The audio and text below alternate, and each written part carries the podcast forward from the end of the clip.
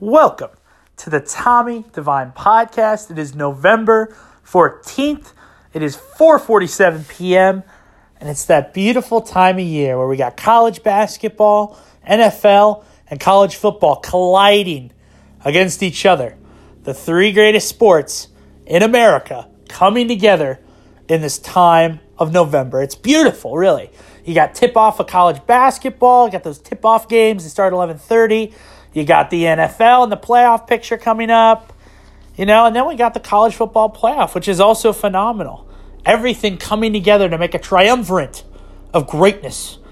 But, like I just have mentioned, it's playoff picture time. You're seeing the little graphics. Oh, who's this? Who's that? Who's there? Who's this? We are in week 11.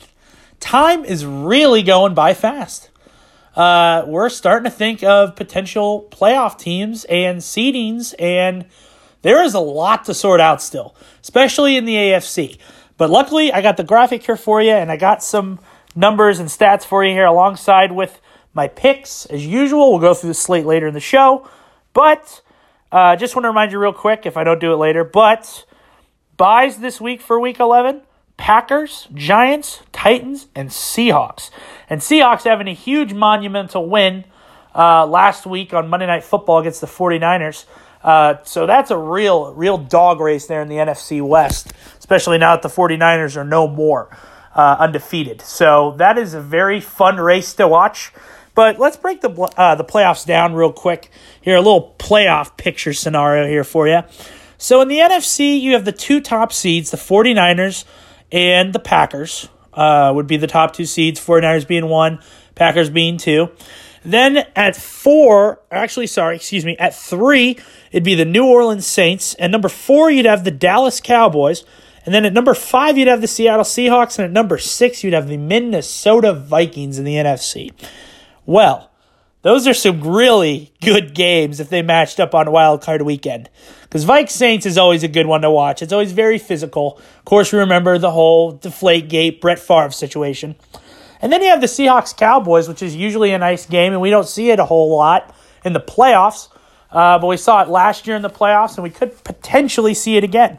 So I think those are a really fun set of teams in the NFC uh, to face each other on Wild Card Weekend, and 49ers and Packers being at the top with the buys. So that's kind of where we are now. And then in the AFC, the top two seeds are the Ravens, the Ravens, the Ravens, and the Patriots.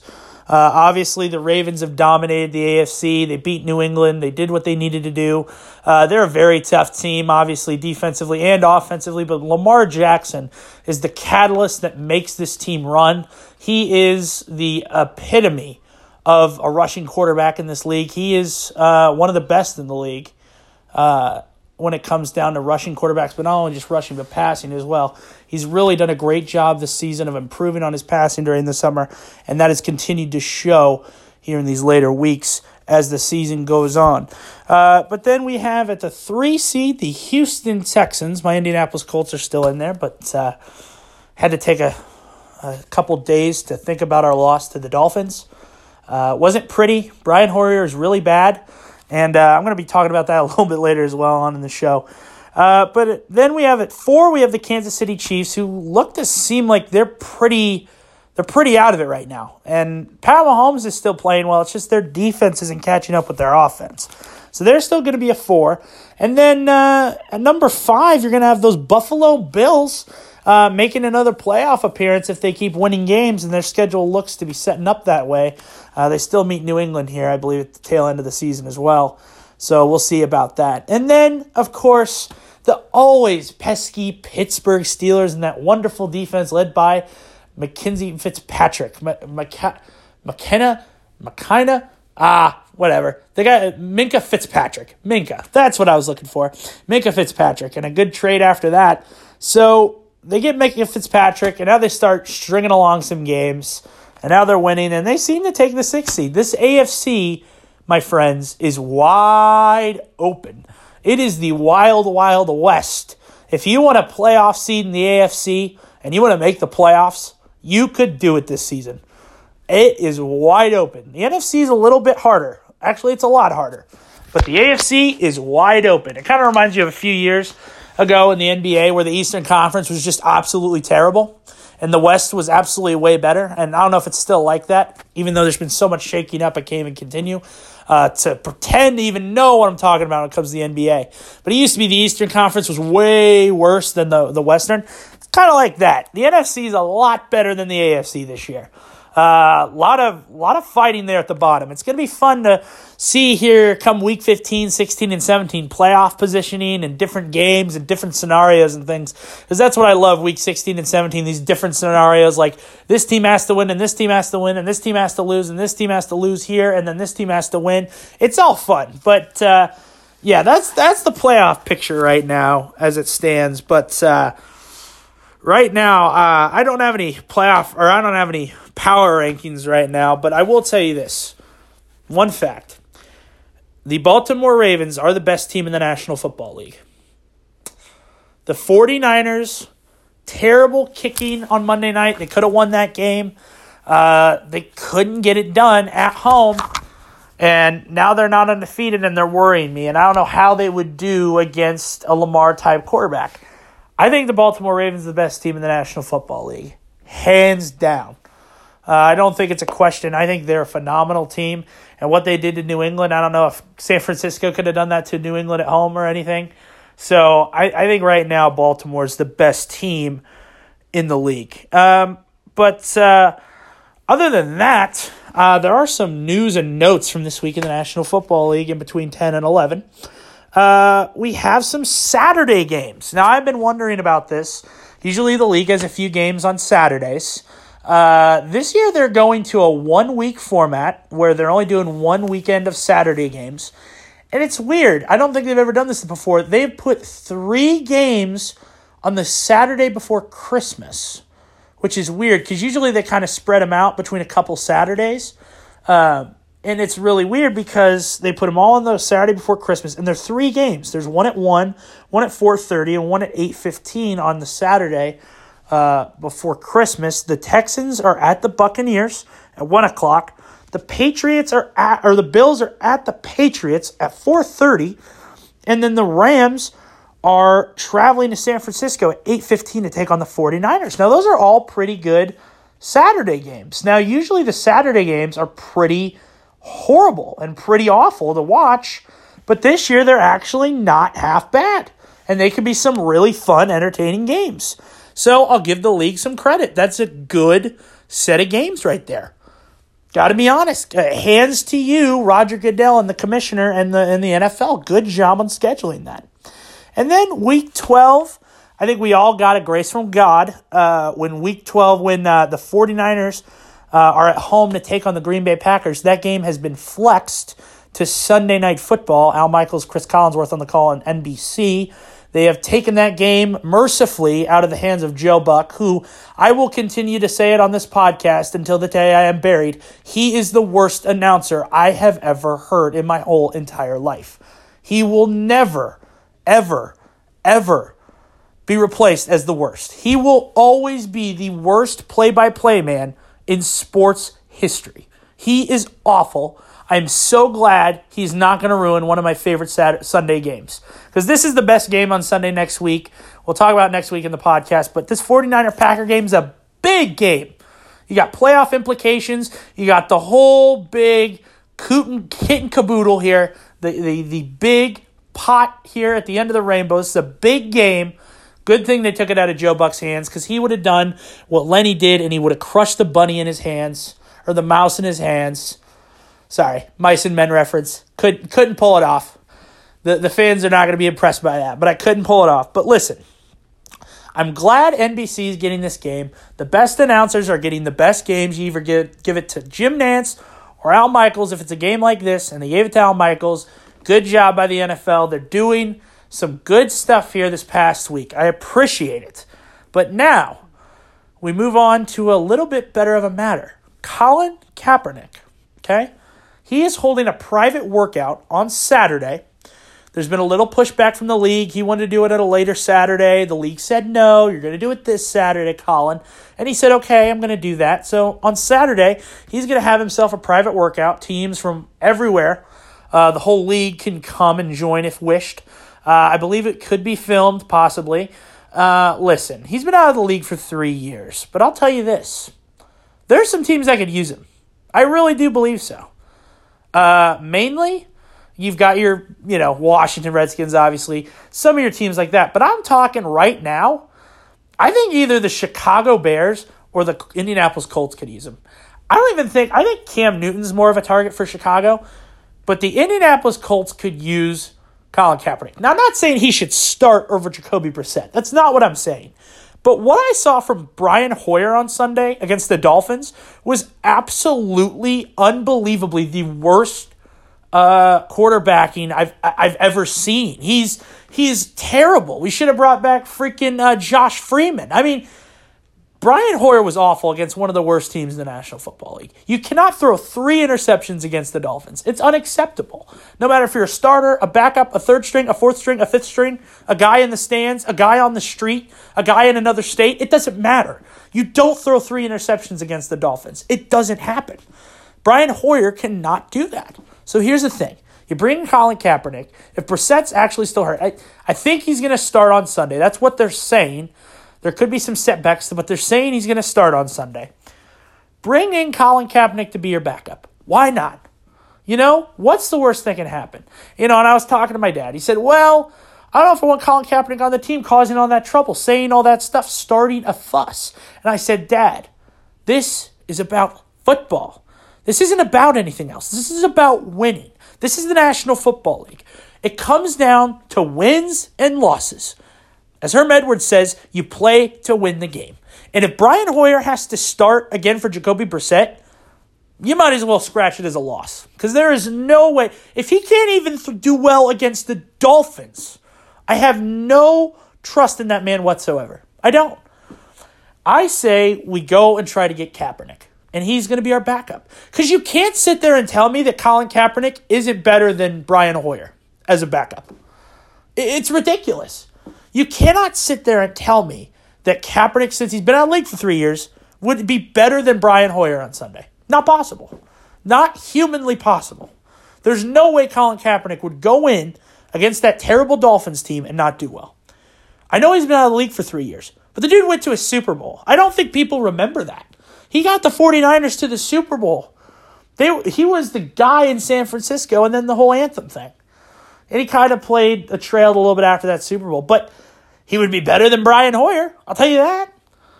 I'm just saying, I think the Colts should go out and get him as a backup. As a backup. I'm not saying to replace Jacoby Brissett, but as a nice, solid backup.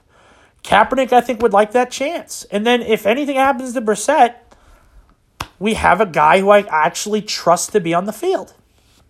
All right. Too much homerism there, but I'm just saying, Colts, if you're listening, go out and get Kap. Just do it. Just come on. He can be our backup. He doesn't have to start. Let him run his mouth. He'd be better than Brian Hoyer. All right.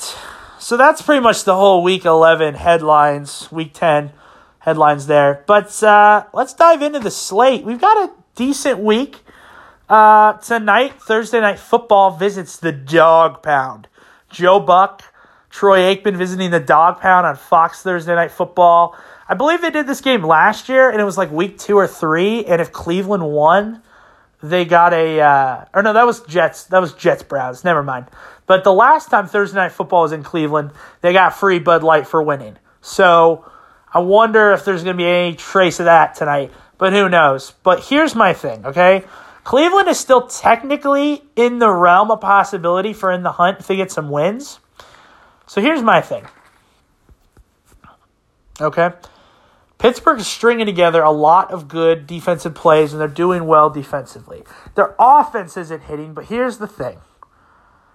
I've, I know I said here's the thing like 25 times, but I just don't think Cleveland has it in them. I think Baker's losing himself a little bit, and Freddie Kitchens is a horrible coach. So I think Pittsburgh wins. I know it's a Thursday night and it's a dog pound and things go a little crazy on Thursday night. I think it's a close game, but I think Pittsburgh wins. I think they beat uh, Cleveland in the dog pound tonight. I think it's very close. Very close. But I got Pittsburgh. Last week I did horrible on picks. I don't even want to go into it, but I'm trying to redeem myself this week. That's the point here. So, anyway. All right, we start at 1 o'clock on Sunday. The Jacksonville Jaguars take a trip up north to face the Indianapolis Colts. Uh, Jags bringing back uh, a guy they like to call Nick Foles. Some refer to him.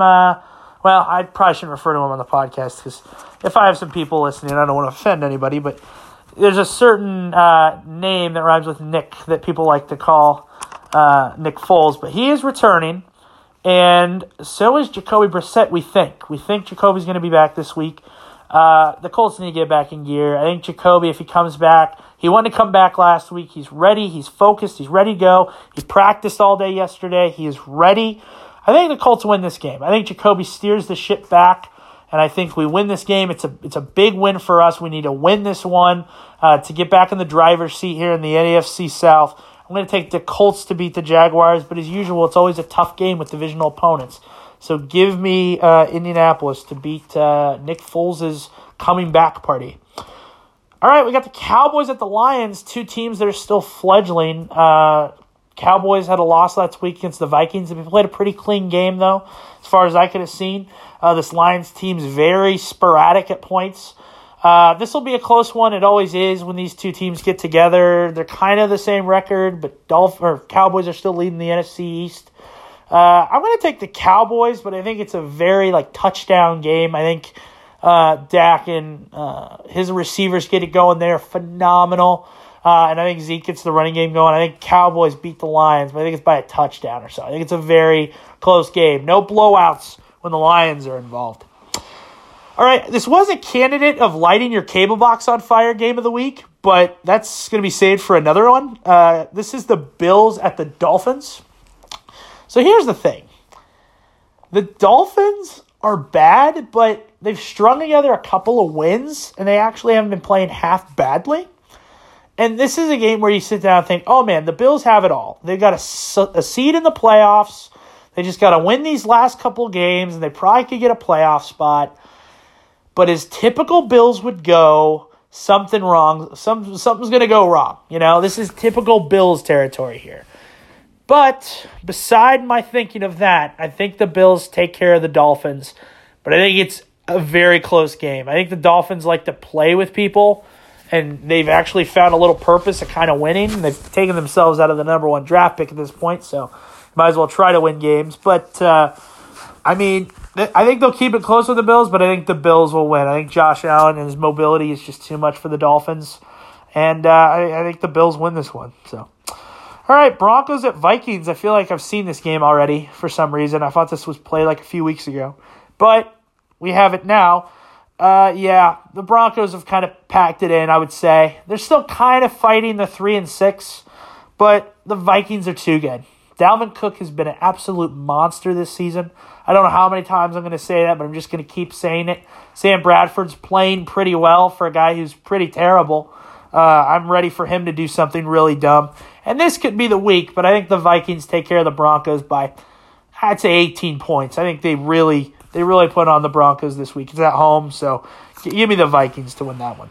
All right, the Saints at Bucks. Uh, the Saints played absolutely terrible last week. They were in a malaise, if you will, uh, against the Falcons, who somehow are rejuvenated from the bye week. And the Saints came out of that bye week like they were on Zombie Island uh, yeah, I I don't really know what Saints team to expect, but if it's Sean Payton's Saints team, this week was very hard for them. I know because Sean Payton probably kicked their ass a little bit. So that I I know that. So the Bucks are kind of a fun team too. They have some really nice plays, and Jameis makes some nice throws, but he also throws a lot of interceptions. So I'm gonna take the Saints here. But I would not be surprised if this is a close game going into the fourth quarter. But I think the Saints this week need to really step it up into gear and remember that, hey, we're the Saints. We got Kamara, we got Brees, we got some decent receivers, and we got a good defense. Defense is the key this week for the Saints. I'm going to take the Saints, but it's going to be close. There's going to be some close games this week. I think this is one of them. Uh, but I like the Saints to win this one. All right, we got a 405. This is the only 405 game of the day. It's the Cardinals at the Niners. Remember, these teams played back on Halloween for Thursday night, and it was only a field goal game. Uh, so this is going to be a close one. It's at uh, San Francisco this time. Uh, and here's the thing I think the 49ers are pissed that they lost against the Seahawks on, Sun- on Monday.